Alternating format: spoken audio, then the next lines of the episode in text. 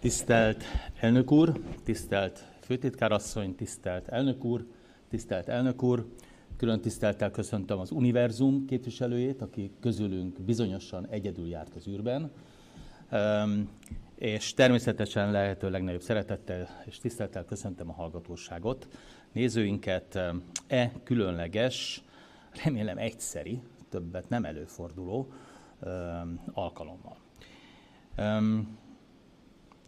Egy évtized indult durván, először a pandémiával, majd a gazdasági brutális visszaesésekkel. De valljuk be őszintén, hogy ez az évtized már múlt évben, múlt év végén, negyedik negyedében elindult. Elindult azzal, hogy a következő évre már lényegében minden globális gazdasági szereplőnél alacsonyabb növekedést jeleztek előre. Fordult az idő, lezárult 2013 és 2019 közötti hét napsütéses, inkább konjunktúrát hozó időszak, és egy borúsabb hét év kezdődött el 2020-szal. De persze senki nem gondolt arra, ami bekövetkezett. Egy ilyen brutális évtizedi indulás, egy évtizedi ilyen brutális indulása, ugye nem példátlan a történelemben, de ritka. Szerencsére ritka. A mai alkalommal szeretnék amellett érvelni, hogy érdemes előre nézni, és a 2020 és 2030 közötti évtized karakterét, jellemzőit, hajlamait egy picit megsejteni. De hogyan?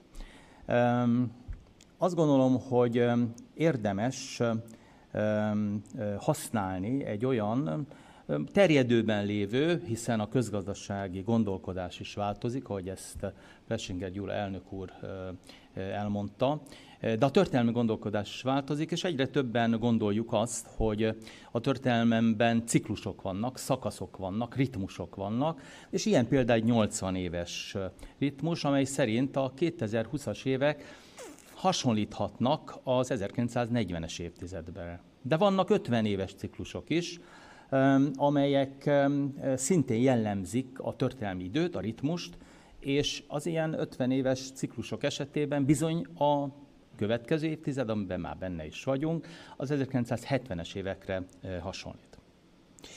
Hasonlíthatnak, rokonok lehetnek, de e, vajon melyikre hasonlítanak igazán? Hívjuk segítséggel, segítséggel Niels Bohr, egészen kiváló Dán fizikust, aki 1927-ben meglepően tapasztalta, hogy amikor mérte az elektront, hogy az most milyen, milyen, milyen, milyen állatfajta élőlény, milyen, milyen, milyen, milyen tulajdonságai vannak, akkor meglepve tapasztalta, hogy ha részecskeként méri, akkor részecske természetű, ha hullámként méri, akkor hullám. Innen ered a komplementaritás törvény, a bortörvény, amit a, egészen a német megszállásig legjobb barátjának tartott Heisenberg egészített ki, szintén 1927-ben, a bizonytalansági relációval. Ezzel azt szeretném sejtetni tudatosan, és szeretném, ha a következő évtized közgazdasági gondolkodásának egy iránya lehetne, hogy bizony a modern gazdaság és pénzvilága nagyon közel áll a részecske fizika, a kvantumvilág törvényeihez. Mintha a pénzvilágában, mintha a gazdaságvilágában elektronokról, atomokról, részecskékről eh, is lenne szó, és azok a törvények, amelyeket az 1920-as, 30-as években felfedeztek a kvantumvilággal foglalkozó fantasztikus fizikusok, nos azok azt gondolom a 21. század gazdaságára és pénzvilágára érvényesek lehetnek. Érvényesek lehetnek, ami számunkra azt jelentheti, hogy a két ritmus, tehát a az 1940-es évtized és az 1970-es évtized egyszerre lehet érvényes a mi évtizedünkben. Hogy milyen arányban? Remélem inkább a 70-es évtized arányaiban. De persze mire hasonlít majd az új évtized? Saját magára. De vannak rokonai, és erről szeretnék egy-két, erre szeretnék egy-két érvet hozni. Újrakezdések évszázada a mi évszázadunk, hiszen 2000-ben is új világ indult, 2010-ben Magyarországon, de hát az euró megszületésével 2000 körül, és a görög válság kezeléstől egészen mostanáig, ez valóban egy új évszázad, új indulás. Milyen lehet, lehet tehát a következő évtized?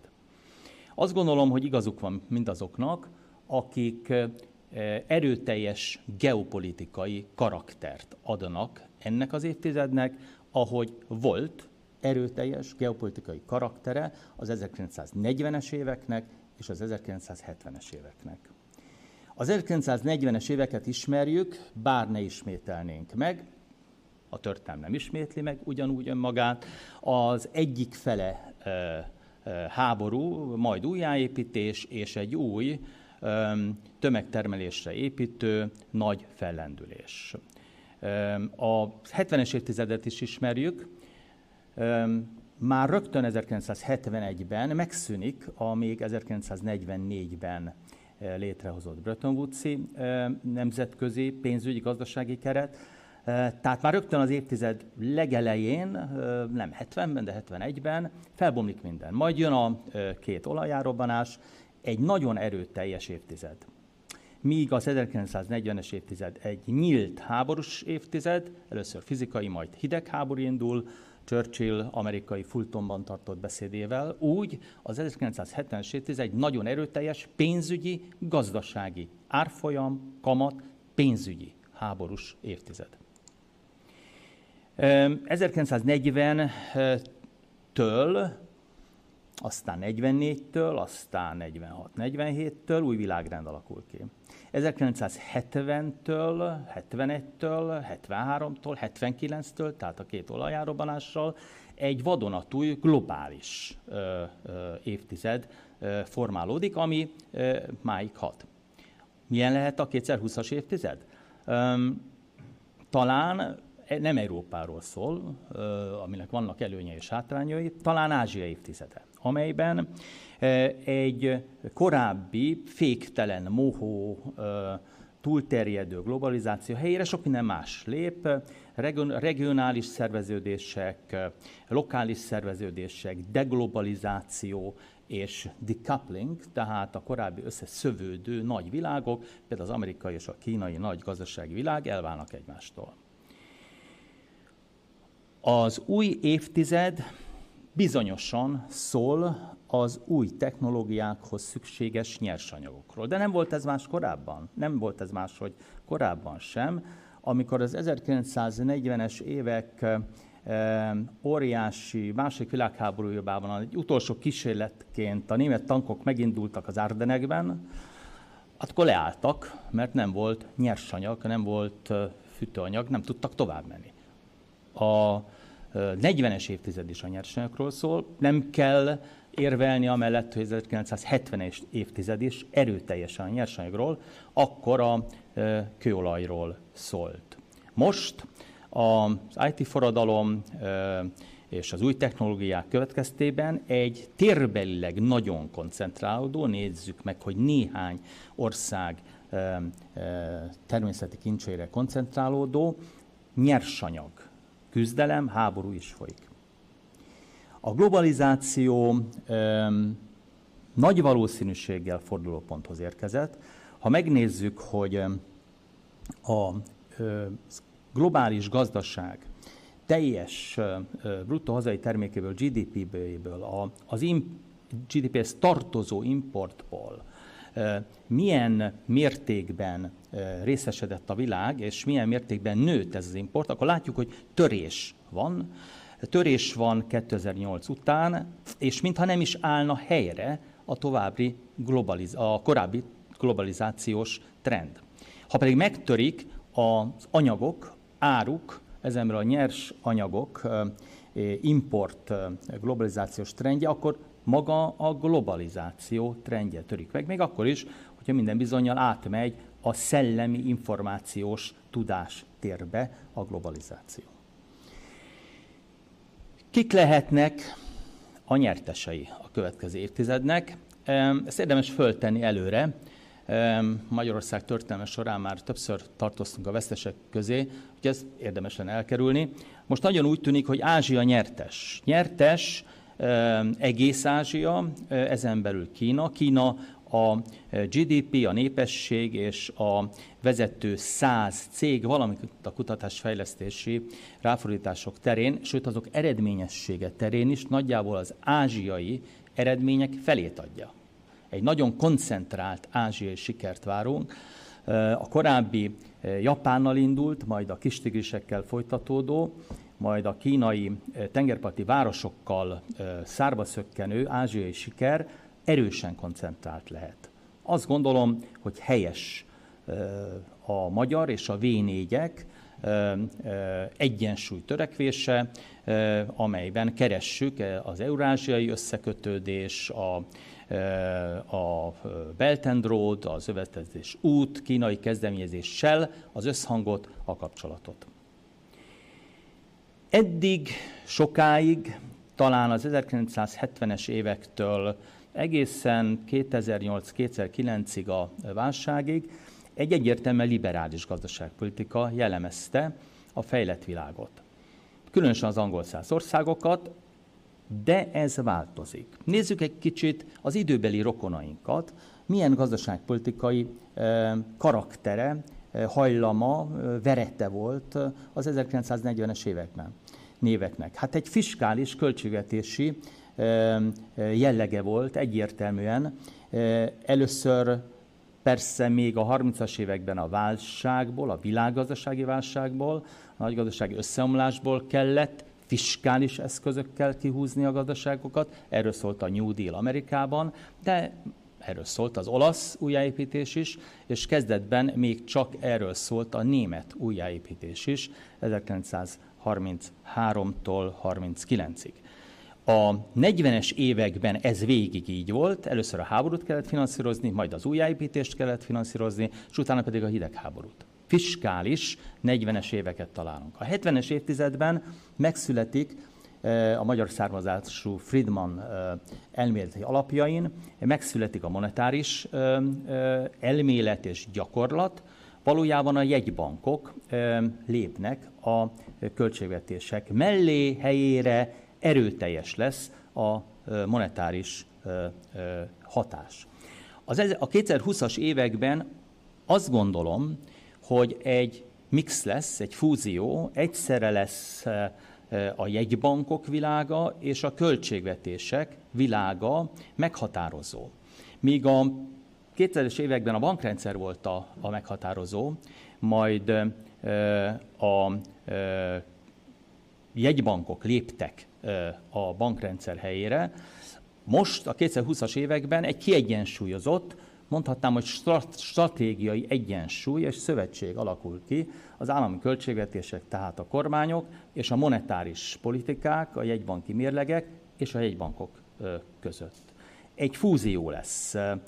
Azt gondolom, hogy ez már látszik, és természetesen nem, nem tűnik el, a pénzügyi rendszer többi szereplője, például a bankrendszer, gondoljunk csak el, hogy a BlackRock mérlegében 7 trillió, ez 7 trilliós dollár értékű eszköz van, ennyi a Fed mérlege. Tehát a, a magánszektor továbbra is nagyon erős, de az államot képviselő költségvetés és jegybank meghatározó lehet a 2020-as években. Az 1940-es évek gazdaságpolitikáját mindenképp erőteljes állami beavatkozás jellemezte. Itt vannak a legfontosabb területek, az árak, a szabályozás, a monopóliumok felépülése, tehát a versenykorlátozása hiába próbált meg mindent Ludwig Erhard a monopóliumok ellen, bizony előbb-utóbb felépültek, és az állami fejlesztéspolitika. A 2020-as években az állam, a költségvetés, a kormányok gazdaságpolitikai eszközei között bizonyosan megjelenik egy erőteljes állami fejlesztéspolitika, és egy sor más új eszköz is megjelenhet, ahogy feltűnhetnek régi eszközök is. A gazdasági elmélet fordulatát a 40-es, 1940-es években egy csodálatos közgazdász, John Maynard Keynes is megalapozta, aki az elméletében felhatalmazta az államokat, a kormányokat arra, hogy nehéz időkben lépjenek a piac helyére, és egyenlítsék ki a piacok negatív működését. Furcsa módon Keynes először nem hazájában, Angliában, a brit birodalomban fejtette ki hatását, hanem amikor 1933-ban Roosevelthez átküldte a helyettesét, egy kitűnő fiatalembert, akkor átvitte, exportálta Amerikába a Keynesi tanokat, és először a New Deal-ben jelentek meg. De ugye 1932 és 36 között megírta a nagy, nagy művét, az már hatott, és utána 1944-ben a Bretton Woods-i konferencián a meghatározó személyességként döntő szerepe volt az 1940-es évek közepétől kialakuló új világgazdasági rendben. De az állami beavatkozást, az állam szerepének erősítését még Ludwig Erhard is vallotta a szabályozáson keresztül. A szociális piacgazdaság fölépülése a svájci Wilhelm Röpke és Ludwig Erhard nézetein keresztül, az mindenképpen azt jelenti, hogy az államnak a szociális egyensúly érdekében és a verseny érdekében, mondta Erhard, be kell avatkoznia. És ugyanezt jelentette, hozta a skandináv jóléti állam. Az 1940-es évek után az 1970-es éveket ismét infláció jellemezte. Ha megnézzük a két évtized inflációs görbéjét, azt látjuk, hogy ők is rokonok, nem csupán mi vagyunk talán rokonságban e két évtizeddel. Várhatunk-e erős inflációt a 2020-as évben? Megosztanak a vélemények, a végén majd kiderül, mondanám. Nagy valószínűséggel lesz egy inflációs ugrás, de az évtized egészében nem láthatóak olyan inflációt fűtő erős folyamatok, sem a nyersanyagok, erőforrások, sem a munkabér, sem más területen, ami a 20-as éveket a 40-es és 70-es évekhez hasonló inflációs évtizedé tenni. Ez nagyon fontos minden jegybanknak, minden kormánynak. Azt gondolom, hogy világos volt, hogy a 70-es évek nagy inflációját meg kell fékezni, erre jött a monetáris politika, és a monetáris politika sokat tett a stagfláció ellen, tehát amikor egyszerre volt magas infláció és alacsony növekedés, vagy nulla növekedés.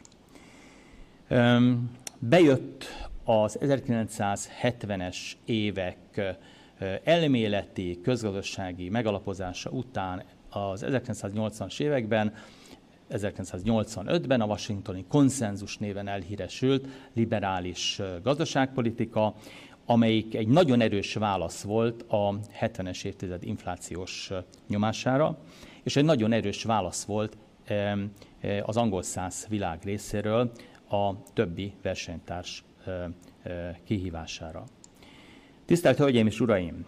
2020-ban nyilvánvalóan és durván jelezte ezt az élet, jelentős gazdaságpolitikai kihívások előtt állunk. Itt van a válság, nem csupán járvány ügyileg kell kezelnünk, és ezt jól megoldottuk az első hullámban, hanem bizony gazdaságilag, pénzügyileg, és ennek nyomán társadalmilag is, közösségileg is. Azt gondolom, hogy emellett, sőt eközben és ezzel összefüggésben meg kell indítani az átmenetet, a nagy évtizedes átmenetet a fenntartható gazdasághoz. Két nagy fenntarthatósági kihívás csokrot kell megválaszolni. Az egyik, ami a társadalomban jelentkezik, és egyik, és a másik természetesen a gazdaságban, a pénz világában. Ami a társadalomban jelentkezik, az környezeti jellegű is. Ami a pénzügyi gazdaságvilágban jelentkezik, az is környezeti jellegű. És természetesen egy harmadikként a növekvő eladósodásra is választ kell találni. Hiába alacsonyak a kamatok, hiába nem, bárhatóan nem lesz inflációs évtized, tehát a jegybankok nem kényszerülnek egy folyamatos és jelentős alapkamat emelési politikára, ettől még óriásira dagadnak az államadóságok. Ezt kezelni kell. Háborús időkön kívül még nem láttunk olyan magas adósságokat, mint a mögöttünk hagyott évtizedben, és mostanában, és a következő években. Mindaz, amiről most hallunk, mentőcsomagok, fejlesztési programok, azok eladósodást jelentenek.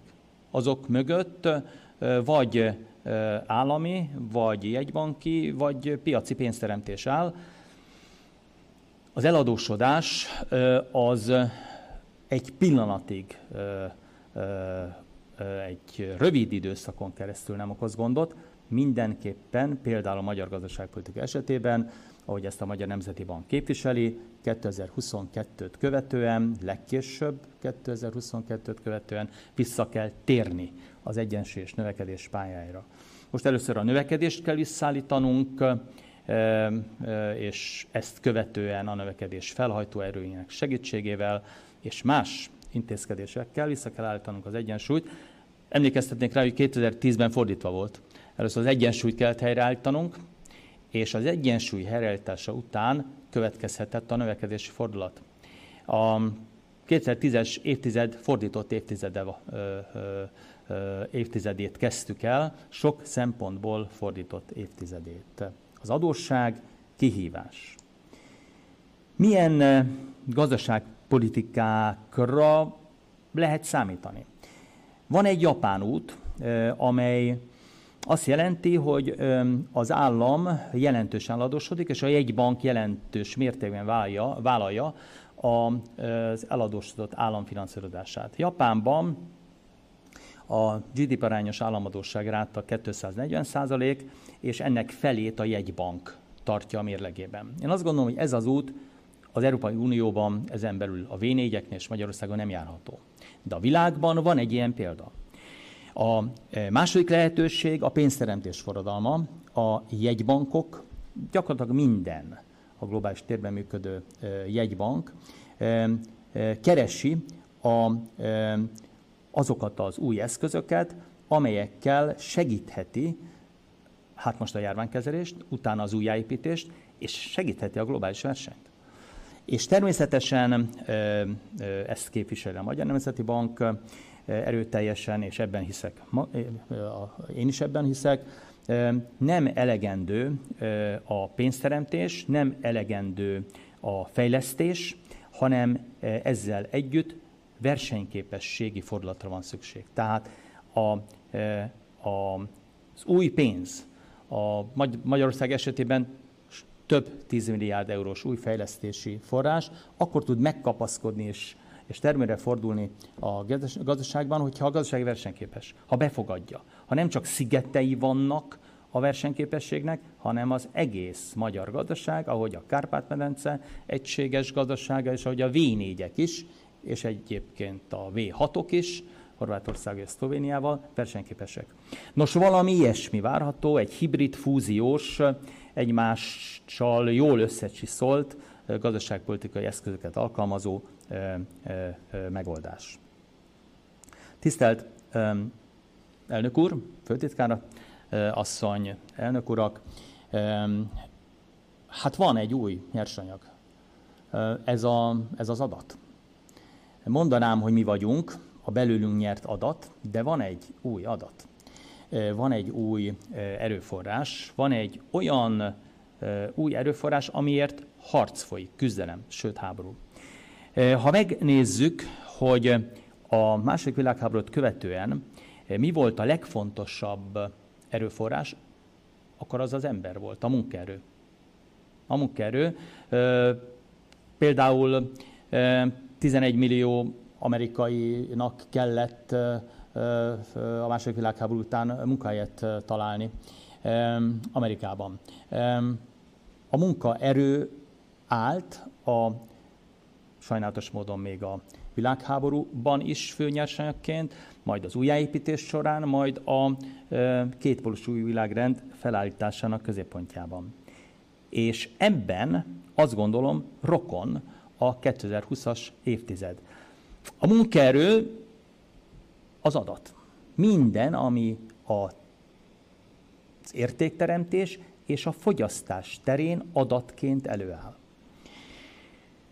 Ahogy az 50-es években, az 1940-es évtized előkészületei után hihetetlen dinamikát mutatott a nehézipar, az acélipar, a, a, minden, ami, ami a vassal, acéllal kapcsolatos, ez most az információs technológia.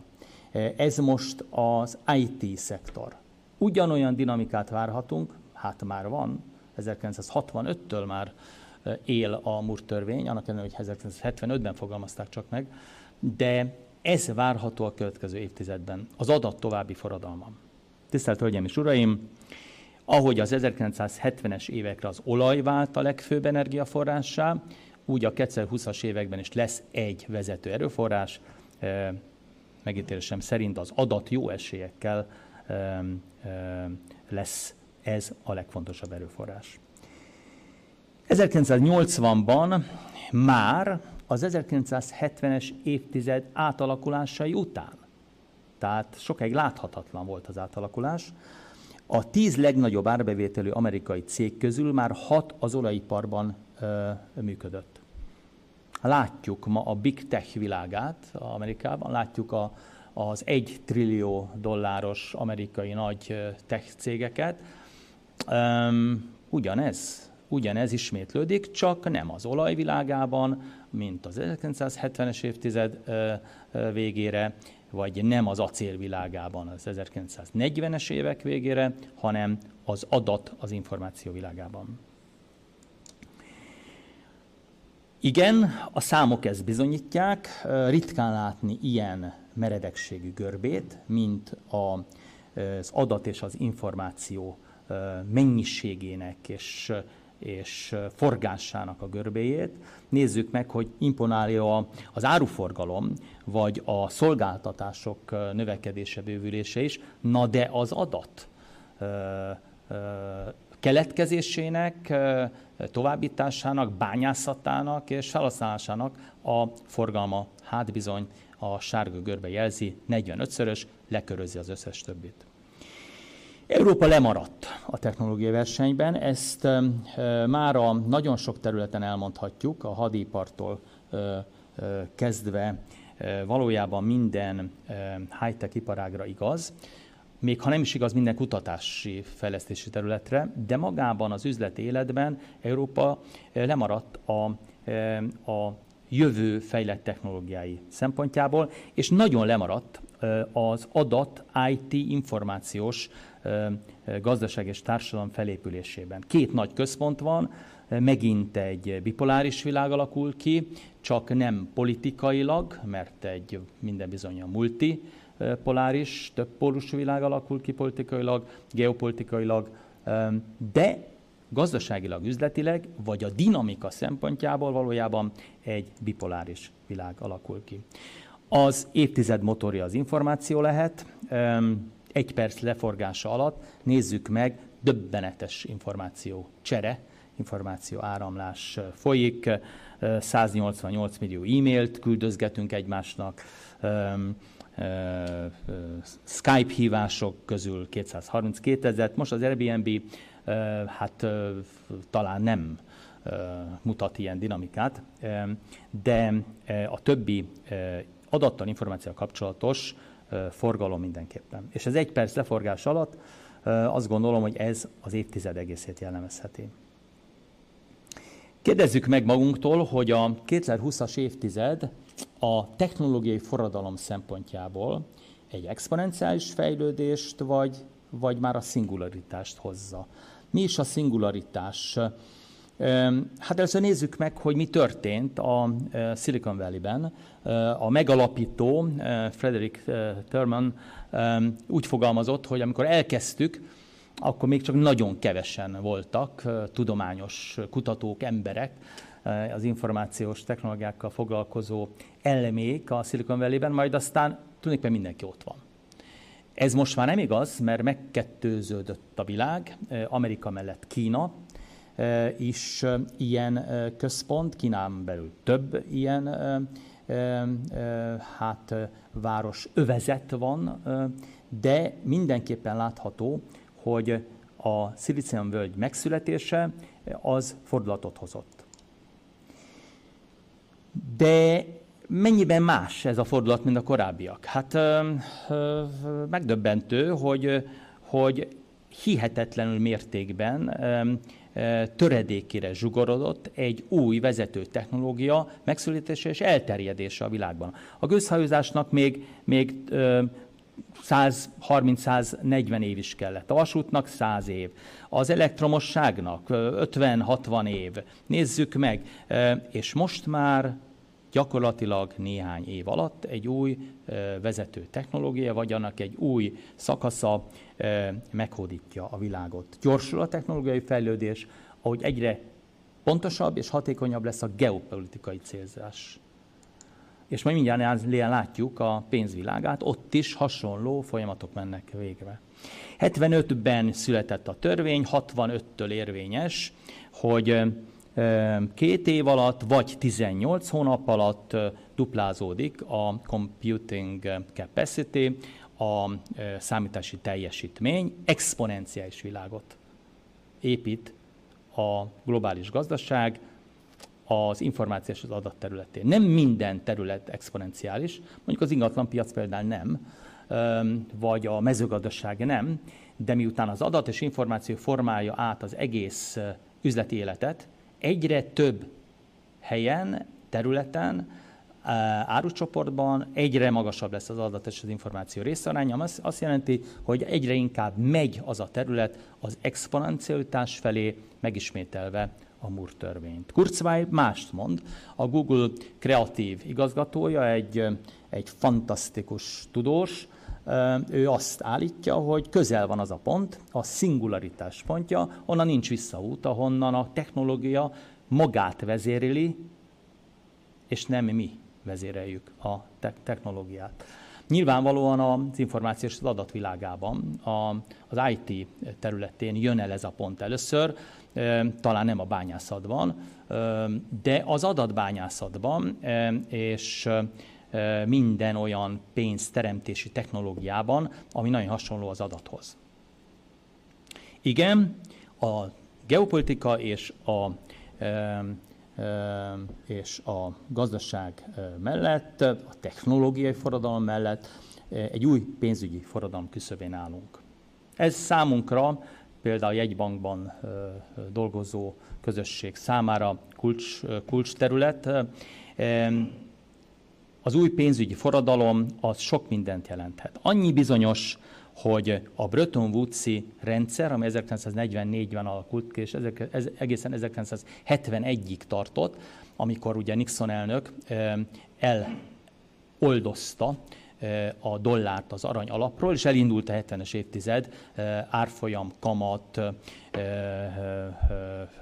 liberalizációja és háborúja. Ez a Bretton woods rendszer úgy, ahogy volt, nem jöhet vissza. Például azért, mert Lord Keynes nincs velünk. De jó lenne. De valami másról lehet itt szó. Talán, talán még az 1970-es évtized liberalizációja sem jön úgy vissza, mert a globalizáció átalakulásával a nemzetközi tőkáramlások sem gyorsulnak majd, az aranyalap úgy, ahogy volt, nem nagyon jön vissza, tehát valami más kell keresni. Tehát sem a 40-es évtized, sem a 70-es évtized pénzügyi forradalma úgy, ahogy volt, nagy valószínűséggel nem jön vissza. De valami forradalom jön, mégpedig mi úgy gondoljuk, hogy azért, mert a mennyiségi lazítási programok, quantitative easing programok a globális jegybankok világában, és ezért a pénzvilágában egy vadonatúj helyzetet teremtettek. A digitalizációs, a digitális transformáció átalakítja a világot. Minden jegybank keresi a digitális pénz lehetőséget. Pénzügyi forradalom lesz. Átalakul ezért a jegybankok szerepe.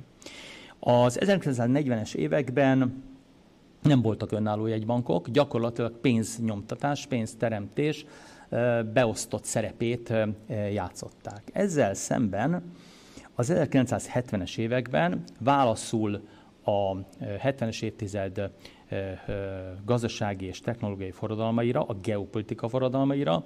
Tulajdonképpen az államon belül elvált a költségvetés és a jegybanki mérleg, a kormány és a jegybank. Én azt gondolom, hogy a 2020-as évtizedben a jegybankok egyre inkább nem hagyományos, elnök úr, Peseng elnök úr, unorthodox jelzővel illette, illette szerint személyemet, na de ezt hagyján, a jegybankok világa teljesen unorthodox lett, már a 2008-as gazdasági összeomlásra adott válaszként. Ez folytatódik. Az árstabilitás mellett más mandátumok is belépnek, változnak a jegybanki politikák, zöldek lesznek, fenntarthatóság felé mennek, és szerepet vállalnak a stabilizációban. A jegybanki mandátumok bővülése azt jelenti, hogy a kormányok és a jegybankok stratégiai szövetségre lépnek. Egyik nem győzi le a másikát, egyik nem lép a másik helyére, szövetség, fúzió, hibrid működés jellemzi majd a jegybankok világát. Milyen, minden gazdaságpolitikának azonban a 2020-as évtizedben már végképp a fenntarthatóságra kell törekednie. Minden versenyképességi gondolat mögött fenntarthatóság van. A fenntarthatóság jelentős mértékben társadalmi követelmény, az eltérő népesedési folyamatok, a korfák változása ezt mindenképpen szükségesé teszi. De másról is szó van. A, az 1940-es években még alacsonyak voltak a jövedelmi egyenlőtlenségek, viszont óriási szegénység volt. Ezzel szemben a világ népessége az 1970-es évtizedben is jelentősen polarizálódott, itt még nagyobb volt a szegénységi küszöb alatt élők aránya. Ez változott meg a globalizáció következtében, egy ázsiai középosztály emelkedett fel, két milliárd új fogyasztó Ázsiában, és úgy tűnik, hogy nem, nem szociális, nem társadalmi kihívás, tehát a társadalmi és vagyoni egyenlőtlenségek szétnyílása, de az. Tehát a fenntarthatóság mindenképpen a jövedelmi és vagyoni egyenlőtlenségek mérséklését igényli. Tisztelt Hölgyeim és Uraim! Jelentős a környezeti terhelés a két iker évtizedben, hát a 40-es években nem kell magyarázni a háború következtében, a 70-es évtizedben a fosszilis energiára való áttérés következtében jelentős a környezeti terhelés. Ma 1,7 földnyi természeti erőforrást használunk, ez pedig nem fenntartható. Tehát a 2020-as években eh, egyértelművé válik, hogy csak környezeti fenntarthatóság alapján állhatnak a gazdaságpolitikák, ahogy a jegybanki politikák is. Engedjenek meg egy gyors következtetést. Az előttünk álló évtizedben új fúziók és egyensúlyok alakulnak ki a piac és állam között, a munka és magánélet között, az élet minden területén, és azt gondolom, hogy lehet válaszolni az eredeti kérdésre, milyen lesz a 2020-as évtized, olyan lesz, magára fog hasonlítani, önmagára, de merít az 1940-es, az 1970-es évtizedből, de mindenképpen a fenntarthatóságra, a hosszú távú társadalmi, természeti, gazdasági a fenntarthatóságra épül majd. Köszönöm szépen megtisztelő figyelmüket! Köszönöm szépen!